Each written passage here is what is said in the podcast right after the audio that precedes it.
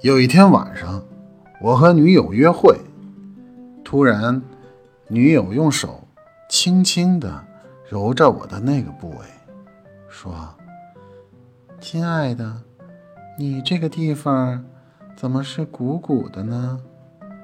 我当时有点懵，一下没反应过来，他却用另一只手摸着自己的那个部位说：我怎么不会呢？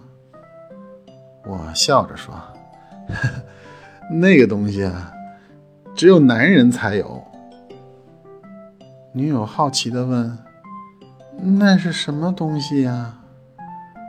我淡定地说：哦，你说这个呀，是喉结。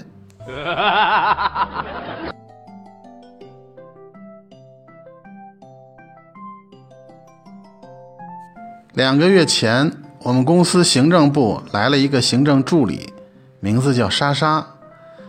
她来公司不久，就和同事小芳、阿敏关系混得很熟。她们3个小姐妹年龄相仿，都是23、24岁。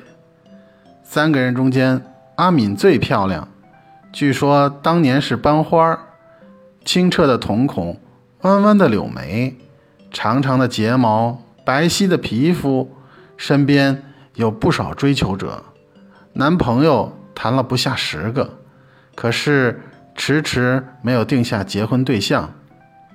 她对未来老公的要求是长得帅，身体棒，家底儿厚，有豪宅，有豪车，有事业，体贴人，简直就是整个地球上最完美的男人。小芳的条件也不错，身形苗条，大眼睛，半年前交了一个男朋友。莎莎虽然面貌长相不如小芳和阿敏，但身材不错，有个诱人的优势，胸部丰满，并且她很会打扮。但她一直没有男朋友，所以每次聊到这个话题，莎莎总是有些自惭形秽。最近一段时间，莎莎每次在吃完午饭后都要在公司写字楼下多待一会儿。有一天中午，我看她一个人在楼下逗留，便问她：莎莎，你那2个闺蜜呢？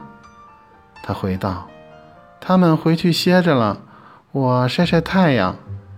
于是我向她微笑了一下，就走进了大厦。上楼后回到办公室，我从玻璃窗向楼下停车场望去，只见莎莎正对着一辆兰博基尼黑漆漆的车玻璃梳理秀发，接着解开了外衣，反复整理着内衣。我心里很好奇，这姑娘为啥不回到大厦里的卫生间做这些事情呢？偏偏在广场做。没想到接下来的几天，莎莎每天中午都如此对着兰博基尼整理自己。同事老张、李姐看到了这个场面，也是百思不得其解。2个月后的一天，莎莎笑盈盈地走到我的座位，说：王哥，这是我的喜糖，欢迎你参加我的婚礼哟。说着他递给我一张婚礼请柬。原来莎莎的新郎就是那辆兰博基尼的车主，我们大厦8层一家基金公司的 CEO。 在莎莎的婚礼现场，我望着她婚纱中若隐若现的丰满酥胸，终于明白了什么。